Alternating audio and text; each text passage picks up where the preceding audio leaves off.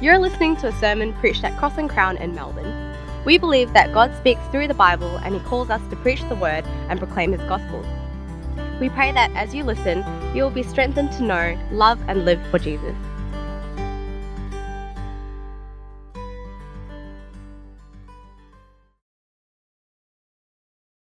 Gracious God, we pray that you might give us eyes to see, ears to hear, and minds to understand your word written for us.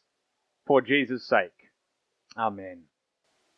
Well, friends, can someone tell me where's the best place to find a spouse? Don't worry, I'm not asking for myself, but where's the best place to meet someone today? Where's the best place to meet a husband or a wife? Now, I know that some of you here are childhood sweethearts, so maybe you met in primary school or high school. I also know for many Christians, a church or a university campus group is the place to meet someone. And more recently, I've noticed the rise of the dating app. That seems to be the place to be. There's coffee meets bagel. Now, who's the coffee and who exactly the bagel is is still beyond me. Uh, there's Bubble, Bubble, B- Bumble, the, the friend one. And of course, there's the Hinge. Hinge? The Hinge. Well, if you want to find a spouse, there's so many places you can go. Now, it might surprise you to find out that in the Bible, the best place to find a spouse is at the well. Uh, we've just seen it in Genesis 24. Abraham's servant finds Rebekah at the well. Uh, later in Genesis 29, Jacob meets Rachel, where? At the well. And in Exodus 32, where does Moses meet his wife Zipporah? That's right. He meets her at the well. So if you want to create a Christian dating app, here's an idea. Call it The Well where wrath and mercy meet. Or if you want to ask someone out or propose to them, just send them a text or tell them face to face. 10 a.m. Meet me at the well. You see, friends, the well is where it all goes down. And today, guess what? Guess where we're going? That's right, we're going down to the well. The place in Genesis 24 where Abraham's servant finds a wife for his son. And we're going to see that yet again, God provides for his people.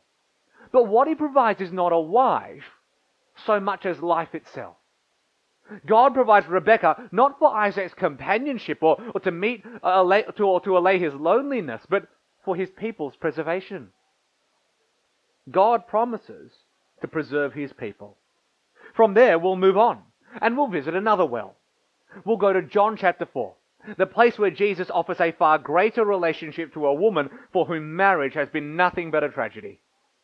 And at that well, we'll see that God does not promise a spouse, but He promises us His Son. And finally, we'll ask ourselves, what wisdom might we receive from these two wells about marriage? Life and love. So there's our three sections. I've worked hard on it. I hope you're proud of me. Love at the well, Jesus at the well, and then wisdom from the well. Now, Genesis can be divided into four scenes, chapter 4, each with an encounter between two people. And the first scene is right there in verses 1 to 9. Abraham and his servant. Now, when I was in my mid 20s, my dad was driving me to the airport, and suddenly out of nowhere, this is what he asked Adam, when are you getting married? Now, now, you need to understand, right? This comes after 25 years of absolute silence, and now suddenly I'm being told Adam, is very important to carry on the family name. See, the truth is, many aging parents want nothing more than for their children to be married. They want their kids to be looked after. And here in Genesis 24, Abraham is an aging parent. And just like so many others, he wants his son to find a wife. But friends, I want you to realize this isn't about companionship. He's not worried about Isaac being lonely. No, no, Abraham wants to find Isaac a wife for progeny, to carry on the family name. He wants Isaac to preserve the people and promises of God. I mean, just think about it. How else will Abraham's descendants ever be a blessing to the nations if they don't even exist? No, Abraham wants to find his son a wife, not for companionship, but for survival. That's why he asks his servant to swear that he'll find Isaac a wife by placing his hand under his thigh. Now, that word thigh in verse 2 is actually a euphemism. It's a polite way of referring to the male reproductive organ. Now, in our culture, that's a pretty weird way to make a promise, isn't it? Please don't try this at home, you will be arrested. No, we make a promise by placing our hand on a Bible, as if to say, I promise on God's words. But in the ancient Near East, they would place their hand on the person's thigh, as it were, as if to say, I promise on your future children. You see, this promise is all about preserving God's people. And notice what sort of woman the servant promises to look for. In verses 3 and 4, Isaac's wife must not be a Canaanite. She must be from among the people of God. And in verses 5 to 8, she must not take Isaac back to the land out of which God had saved their family. Friends, can you hear what Abraham is saying to his servant? Find Isaac a wife who will not just preserve my people, no, find him a wife who will preserve God's promise. Because if, she isn't one of God's people, she will lead Isaac away from the worship of Yahweh into the idolatry of Canaan. No, find my son a woman who will promote and preserve the promises of God. And that's exactly what his servant does. Scene 2, verses 10 to 27, the servant and Rebekah. Abraham's servant, he's received his marching orders, and he does what any faithful servant should do. He prays. He turns to God and pleads for God to show kindness to Abraham. Now, that word kindness, we see it in verses 12, 14, and 27. That word is the word chesed, one of the most powerful words of the Old Testament. It means God's steadfast love. It's the grace that marked his covenant with Abraham and saved Lot out of Sodom. That word kindness is God's covenant faithfulness. It's his gracious commitment that I will keep my promise. And now, in this prayer, Abraham's servant is invoking that very kindness. He's praying to God, God, be faithful to your covenant. Preserve your people just like you said you would. Provide a wife for Isaac so that your promises and your people might live on from generation to generation. And now, having prayed, the servant devises a plan. This is the plan. He will go to the best place to find a spouse. He's going to go down to the well. And when he sees a girl come up to draw water, he'll say, Please lower your water jug so that I may drink. And if the girl responds, Drink and I'll water your camels also, she's the one. It's a weird plan, isn't it? I mean, what a way to find a wife. But, but just like we saw when Abraham and Sarah welcomed the three angels into their household, you see, in that culture, godliness, righteousness, it was shown through hospitality. Abraham's servant, he's not just simply looking for any woman from among God's people. No, he's looking for a godly woman. And along comes Rebecca. And can I say, she proves to be everything that this servant was looking for. In verse 16, she is a virgin. She is not married. She is single. She is suitable to bear children and preserve God's promise. In verses 18 to 20, she, so, she shows herself to be godly, not just by providing the very hospitality that the servant was looking for, but by doing it quickly. You see that word quickly over and over again. She runs to provide this hospitality. She is a godly woman. And in verses 23 to 24, what does she do? She identifies herself as a daughter of Bethuel from among the people of God. It's the moment that you open the app and it's like tick, tick. I don't know if this ticks. Tick, tick, tick, right? Like everything lines up. Yet again, God has acted in kindness towards his people. We've seen throughout Genesis 12 to 25, he, he provided a son for Abraham, but now he provides a wife for Isaac. He's not just keeping his promise, God is preserving his people. And so the servant explains everything to Rebekah. And she's excited and she invites him home to meet the family. I wonder, for some of you, what it was like to meet the family for the very first time. Maybe you went there, her dad was holding a shotgun on the front porch. Maybe his mum smiled outwardly, but you could tell inside she was thinking, You will never be good enough for my son. Maybe her brother took it upon himself to be the enforcer It's all right. Hey, how are you, man? You break her heart, I'll break your neck. Well, in verses 28 to 61, we see the third scene. It's an encounter between Rebekah's brother, Laban, and Abraham's servant. Now, we live in Australia in 2021, that's right. And in the modern Western world, most people, how do they marry? They marry by dating one another first. The man and the woman independently decide whether they should marry. But in the ancient Near East, and actually in many Eastern cultures today, arranged marriages are very common, and it's a whole family decision. It was very awkward growing up in my church. My grandmother used to say to her friend, that was always terrifying. You knew something was happening. And she would say to her friend, Wouldn't it be great if a boy, if a son from our family married a daughter from your family? And I was just thinking, you know, I have a name, right? Like, but it didn't matter to my grandmother or any parties involved, whether it was my brother, my cousin, or me. It was a collective decision. And my grandmother, the matriarch, she was speaking for our family. I had no part in this whatsoever. Well, friends, that's something of what's going on in these verses. You see, Rebecca's brother Laban, he's assumed the role of the family spokesperson. He is speaking for Rebecca, and in this drawn out, convoluted back and forth, we see two families negotiate the marriage of their children.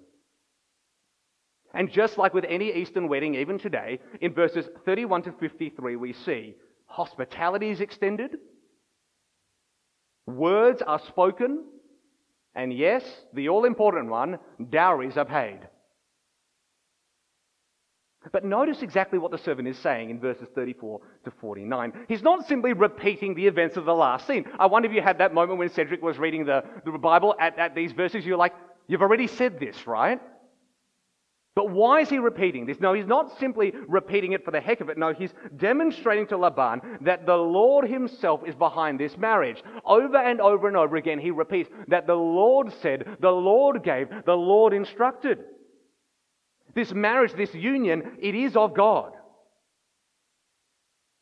And that's why in verse 49, he asks Laban to extend to him, notice there's that word again, the same kindness that God had first extended to him. He's telling him, Laban, align yourself with God's covenant. Act in accordance with God's promise. Ally yourself with God's plans and purposes. And in verse 50, that's exactly what he does. A further back and forth ensues. Rebecca's family blesses her as the future mother of God's people. You see it right there. Our sister, may you become thousands upon ten thousands. May your offspring possess the city gates of their enemies. Notice, they're not singing, May you never be lonely again. They're not singing, Finally you've met your other half. No, they're singing praises, knowing that this marriage is not about finding a companion for Isaac primarily. This is not about marriage being an answer to loneliness. This is about preserving God's people and promise. So finally, in scene 4, verses 62 to 67, Isaac meets Rebecca. It's funny, isn't it? All these conversations have been had, but the two people that haven't met are the husband and wife. He brings her into his tent. They consummate their marriage. And verse 67 closes with these beautiful words Isaac loved her. Isn't that beautiful? Fascinating when you pause to think about it as well, for they had never met. And yet, in time, Isaac grew to love her. You see, this chapter, friends, shows us love at the well. But let me be very clear this chapter is not about how to find a spouse. So please, please, don't hang around a well hoping to find a husband or wife. And please don't assume that God has promised to give you a husband or wife. God's covenant faithfulness is not shown in providing you with a spouse. God's covenant faithfulness was shown in providing you with his son. He has promised to preserve his people through every generation. He has promised to never let his people go. He has promised to build his church, and the gates of hell will never prevail against it. That is what he has promised in this chapter. And in Jesus, that's exactly the promise is kept. And look with me at Galatians chapter uh, 3, verse 16. Uh, the Apostle Paul writes that the promises in Genesis were spoken to Abraham and to his seed, that is literally his offspring. And he does not say, and to seeds, plural, as though referring to many, but referring to one, and to your seed, who is Christ. Why did God provide Abraham with a son? Why did God provide Isaac with a wife? Well, it wasn't so that Abraham could be happy. It wasn't so that Isaac wouldn't be lonely.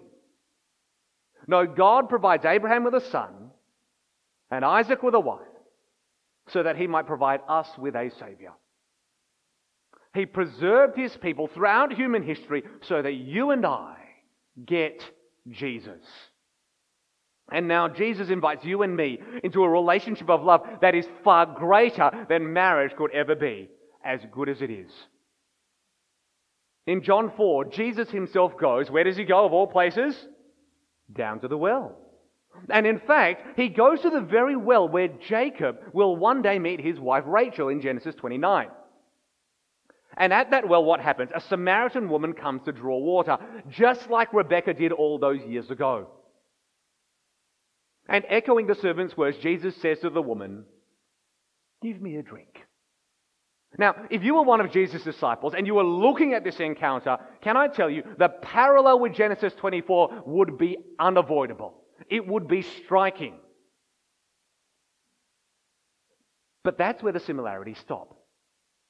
You see, in Genesis 24, Abraham tells his servants, what does he, what does he say? Avoid the Canaanites. Go only to the people of God. But this woman in John 4, no, she is not one of the people of God. She's a Samaritan, she's an outsider. And yet, instead of avoiding her, no, Jesus comes to her. He seeks her out, and he offers this outsider a place within his people. Notice as well that this woman for, is a woman for whom marriage has not delivered. It's a woman for whom marriage has not satisfied. In verse 17, we learn that she's had five husbands. And the man she is now with isn't her husband. You see, we often think that marriage is the answer to all our problems, don't we? We think that it will quell our loneliness, bring us happiness, and secure our future. But here is a woman for whom marriage has been nothing but a train wreck five times over. And in her time and culture, where marriage meant survival. Five failed marriages, that's a death sentence. Social rejection, financial insecurity. But look at what Jesus promises her. Well, notice what he doesn't promise her. He doesn't promise her marriage to yet another man. That would almost be too easy. He, he doesn't promise her social acceptance or financial security. Instead, he promises her something far greater. In verse 10, he offers her living water. In verse 13, he offers her eternal life. You see, Jesus promises this Samaritan woman a relationship that is far greater than marriage. In fact, he promises her the one relationship that will truly satisfy her forever. The one relationship of total acceptance and eternal security. And here's the beautiful thing, right? It doesn't matter that she's an outsider. It doesn't matter that she's a Samaritan. And can I tell you, it doesn't matter that she has had five failed marriages. Everything that this woman would otherwise seek in a marriage acceptance, security, and life itself. Jesus promises it all in a relationship with Him. You see, Genesis 24, God promises here to give Isaac a wife so that through his children the world might receive Jesus. But in John 4, Jesus comes to the world and he promises to give us not a husband or wife, he promises to give us his own life. If you're not a Christian, I want you to know that Jesus is offering you exactly what he offers this Samaritan woman. He invites you to meet him at the well, as it were. And at that well, can I tell you, he will not offer you something as temporary and fleeting as marriage, as good as it may be. Marriage is a wonderful good, and the Bible celebrates it so much. But has it ever occurred to you that in the new creation, no one will marry nor be given in marriage? The Lord does not promise marriage to us. No, He promises us something far greater, something far more enduring, something far more eternal. He promises us the one relationship that can deliver on everything that we so often look to marriage to provide. God does not promise us a spouse but He has given us His Son. And in His Son, we can find eternal acceptance, eternal security, eternal love, and eternal life. We've seen love at the well. We've met Jesus at the well. Now, finally, let's see some wisdom from the well. Now, you know, when we read the Old Testament, we should always ask ourselves, and I think as a church we're pretty good at doing this, we always ask each other, what does this Old Testament passage mean in light of Jesus? How do I read this in light of Christ? In 2 Timothy 3:16, Paul writes that the Old Testament doesn't just point forward to Jesus. We keep asking, how does this point forward to the cross? How does this point forward to Christ? Great question to ask, but the Old Testament is also there to train us in righteousness. We should also ask, how does this passage teach me to live for Jesus? And so, whilst Genesis 24 primarily shows us how God preserves his people, primarily shows us how we get Jesus in the end, can I say it still has some helpful wisdom about life, marriage, and love. So, it is worth asking ourselves that question. What does this chapter have to teach us about how we might live for the Lord Jesus Christ when it comes to the presenting issue of the chapter, and that is marriage. So let me offer you three words of wisdom wisdom from the well about looking for a husband or wife. Firstly, look for a spouse among God's people. Look for a spouse among God's people. Did you notice how insistent Abraham is that his servant must find a wife for Isaac from among the people of God? And there's a very clear reason for that, right? He said it. If he finds a wife from among the Canaanites, or if Isaac returns to the land out of which God saved their family, well, what will happen to the promises of God? It will be at risk of being lost. Isaac would be at risk of leaving the people of God. And if you want to see that play out, read the life of King Solomon. That is what happens. He seeks wife from outside the people of God, and his heart is taken away. That's why it's so important for Christians to marry another believer. Now, if you're not a Christian here, I can totally understand why hearing that, that sounds awfully narrow minded. Because Adam, love should tear down barriers, shouldn't it? Shouldn't love bring people together, not drive people apart? After all, whatever our race, religion, or creed, love is love, isn't it?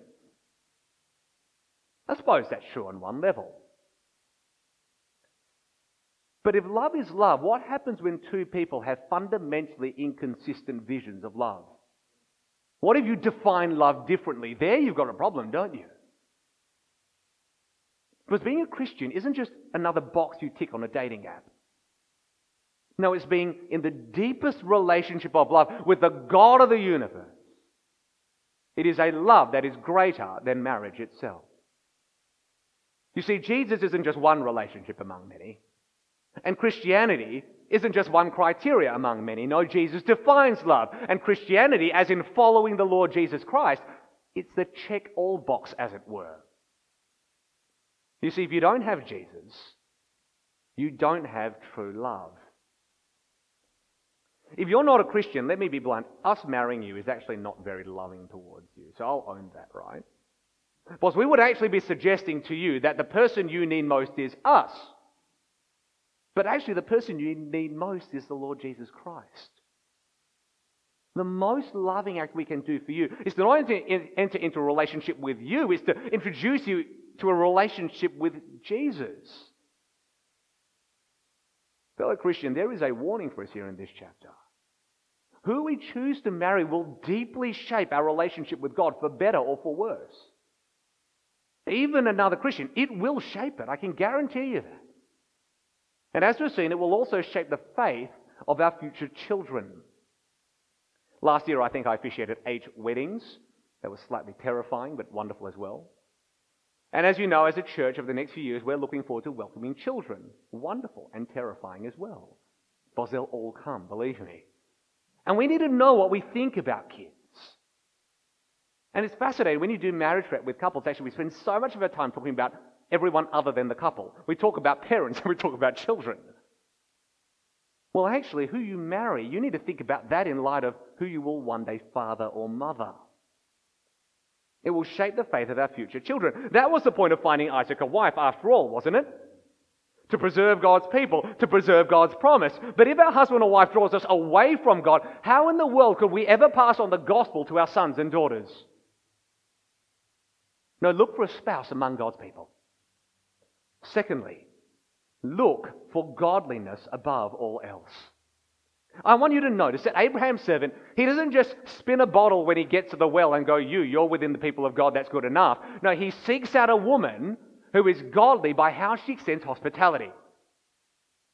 And that is how godliness was extended there, expressed there. In our time and culture, godliness might not be expressed in the same way, but godliness still matters. If you're a visitor right now, I'm going to give some uh, partial advice to our own congregation. Whether it's whether you want to buy into it or not, that's up to you, but some grace here at this point. I see a lot of people factor godliness into the equation, but they don't consider it first and they don't consider it most.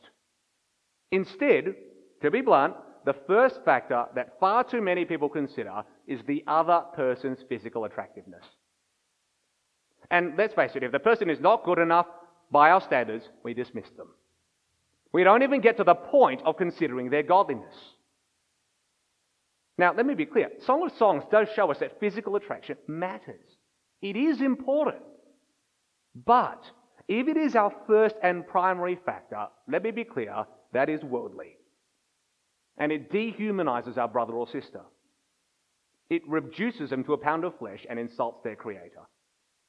And if that is your tendency, you actually need to repent of that. Because you might not think of them as beautiful, but I want you to know that they are created in the image of God.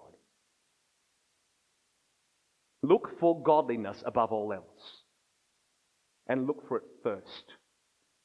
Look for someone who takes the gospel seriously. Look for someone who's willing to sacrifice comfort for the sake of Christ. Look for someone who, just like Abraham, walks by faith and lives by promise. And if I can extend it even more, can I suggest why not look for them among the people you already know?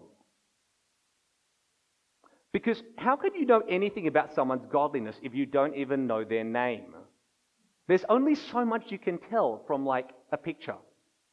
I find it weird that people consider a stranger they've never met on an app more than a believer they already know at church. Now, I suspect, here's the reason. Here's what I suspect. I suspect we don't consider people we already know for two reasons. Number one, we think that we already know them well enough to say no, which generally isn't true. And secondly, we're afraid of what happens to the friendship if it doesn't work out. If you already know the person, you know they're godly, and you have some level of attraction to them as a whole person, why not? If God calls us to look among his people and look for godliness above all else, then I suspect it would only be wise to look among the people you already know. Otherwise, don't complain. Because there are a lot of godly people out there.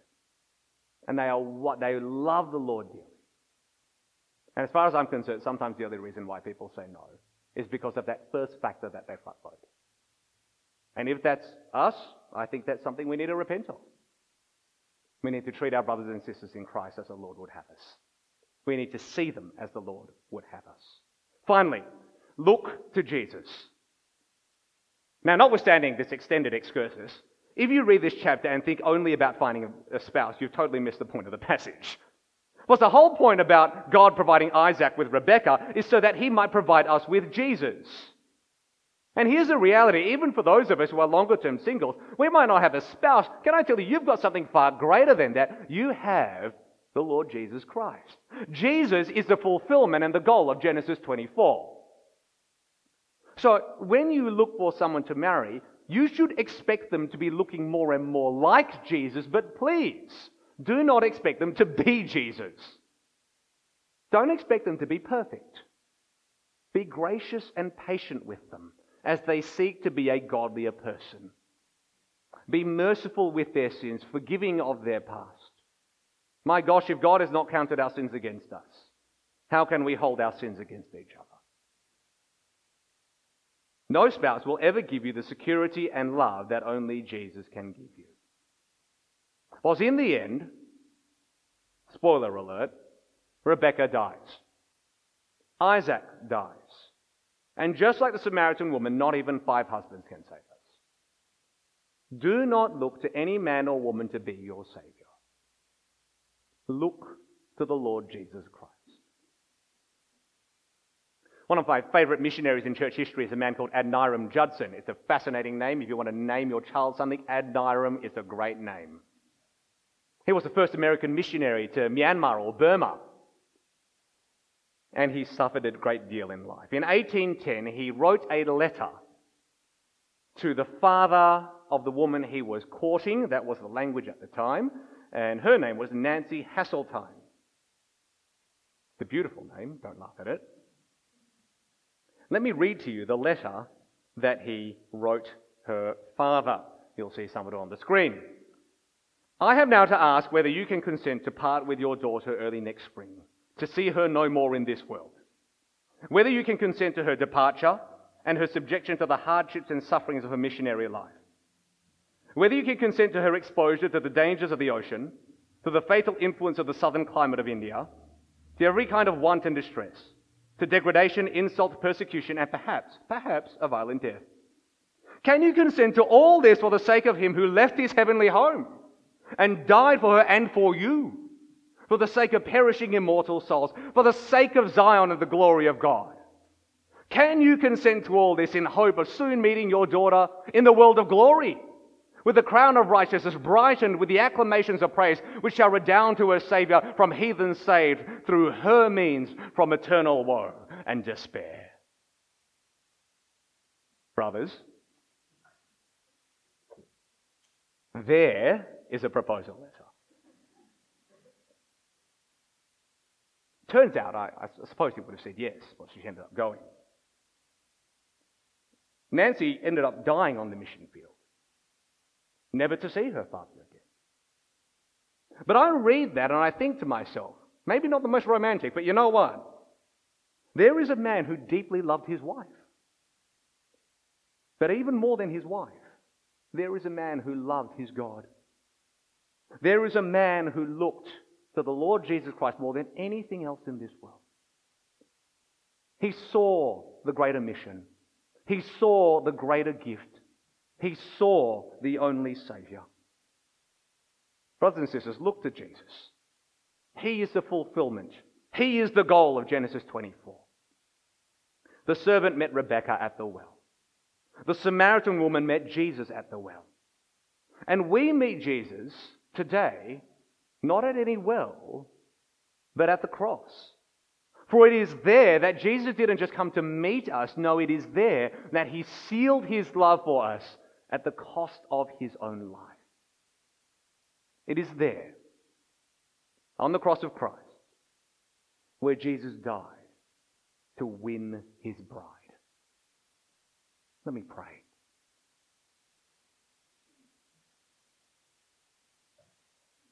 God, our Heavenly Father, we repent of those times where we have looked to other relationships of this world, good though they may be, gifts though they may be, we have looked to them as if they might be our God. And so often, God, we fail to see the giver. We fail to see our God as the greatest gift of all. May we look to the Lord Jesus Christ, the one who is our everything the one who preserves his people, the one who keeps his people, the one who preserves his promise through every generation. And may we, the people of God, declare that we are his people, sealed in love by his blood. For Jesus' sake. Amen.